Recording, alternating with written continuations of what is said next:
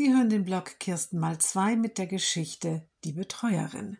Entschuldigen Sie, darf ich Sie mal etwas fragen? Die Kassiererin im Supermarkt spricht die Mutter des jungen Mannes an. Hat Ihr Sohn eine neue Betreuerin? Er war heute hier.